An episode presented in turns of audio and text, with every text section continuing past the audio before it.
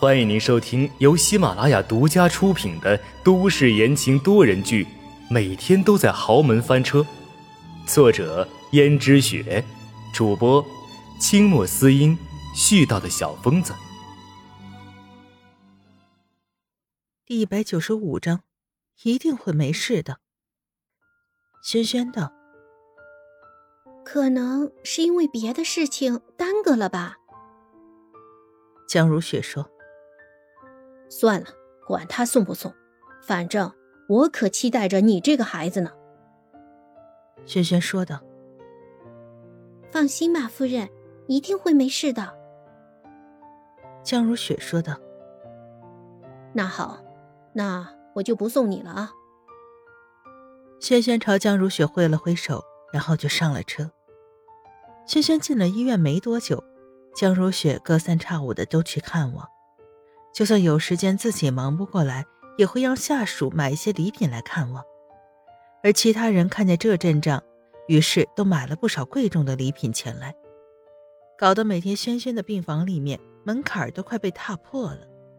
比起之前秦娟的萧条场景，差的可不是一星半点儿。但是温思思可一次都没去过。这让轩轩觉得自己心里受到了创伤，所以在江逸轩去探望轩轩的时候，轩轩就惆怅地说：“也不知道为什么，我已经很久没有看见少奶奶了。可能像我们这种人，她还是终究看不上的吧。”胡说，谁看不上你？你看看现在看望你的人有多少，我都害怕你应付他们会很累呢，到时候累着你和孩子。他们还不都是看在夫人的面子上，我心里是有自知之明的。不管看在谁的面子上，他们不都是来了吗？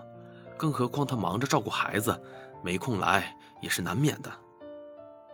江逸轩作为一个男人，心思当然不会有这么多，不会像轩轩那样的心思敏感。于是轩轩又道：“那个孩子还真是好运气。”竟然被少奶奶给看上了，希望他长大了之后能够变好看点，不让大家失望吧。轩轩就是心地善良，我看那个孩子长大了也好看不到哪里去。依我看，我们的孩子肯定比那个孩子好看千倍百倍。讨厌，我才不管孩子好不好看，只要是一个健康的孩子就好了。小傻瓜，你心里在想什么呢？一定是一个健康的孩子，这么多次检查，不都是一切正常的吗？轩轩想着也安了心，因为轩轩快到预产期了，加上最近在江如雪面前的表现，于是江如雪也就睁一只眼闭一只眼了，也允许他们偶尔见几面，单独说上几句话，但是绝对不允许太过分了。所以两个人私底下腻歪一下，然后心照不宣的退出来。看到江逸轩走了，江如雪进去说道：“我看你精神还不错，看来这家医院照顾的还行吧。”轩轩道：“当然了，这也是本市最好的医院了。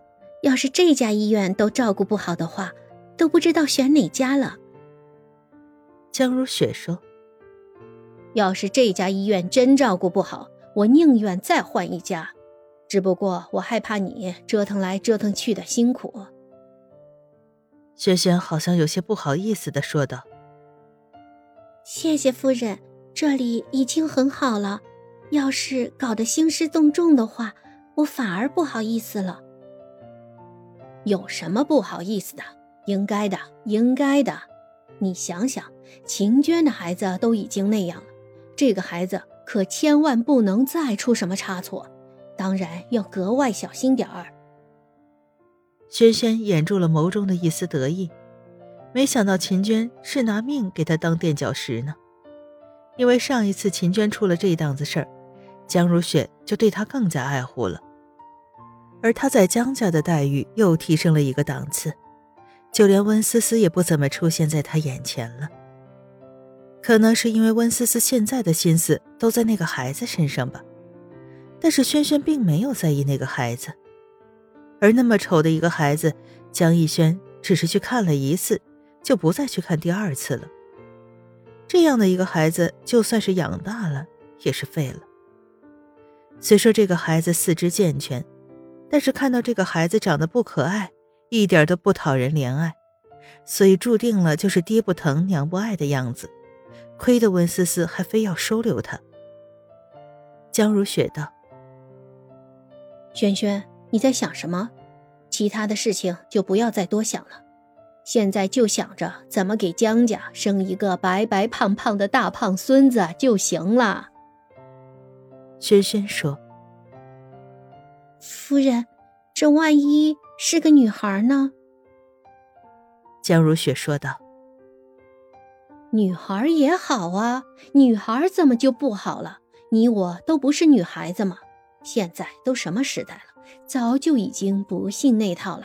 不要紧张。”轩轩笑了一下，正想说话，突然感觉肚子里一阵阵痛，连忙捂着肚子说。夫人，好像我肚子很痛，快要生了。说着，额头上一串冷汗就冒出来。江如雪看着他刚才还好好的，怎么突然一下连冷汗都冒出来了？那八成是真的快生了。可这不离预产期还差着那么几天呢吗？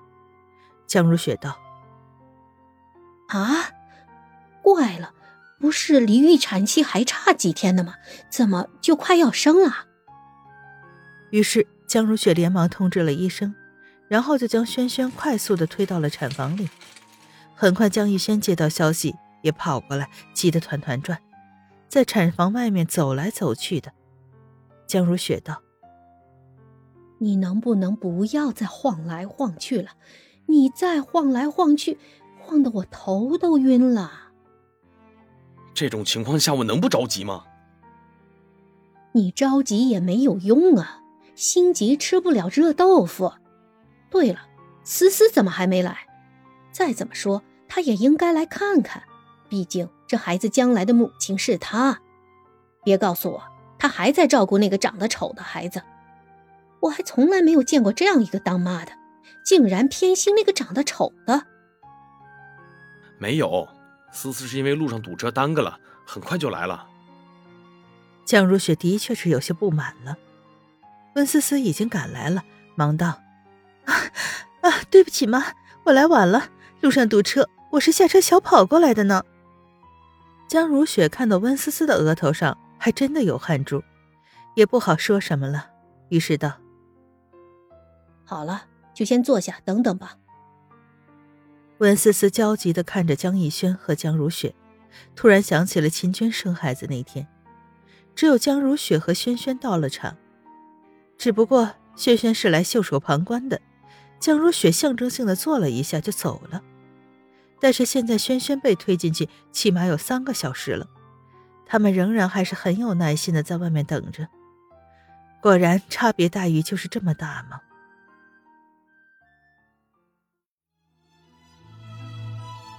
听众朋友们，本集播讲完毕，感谢您的收听。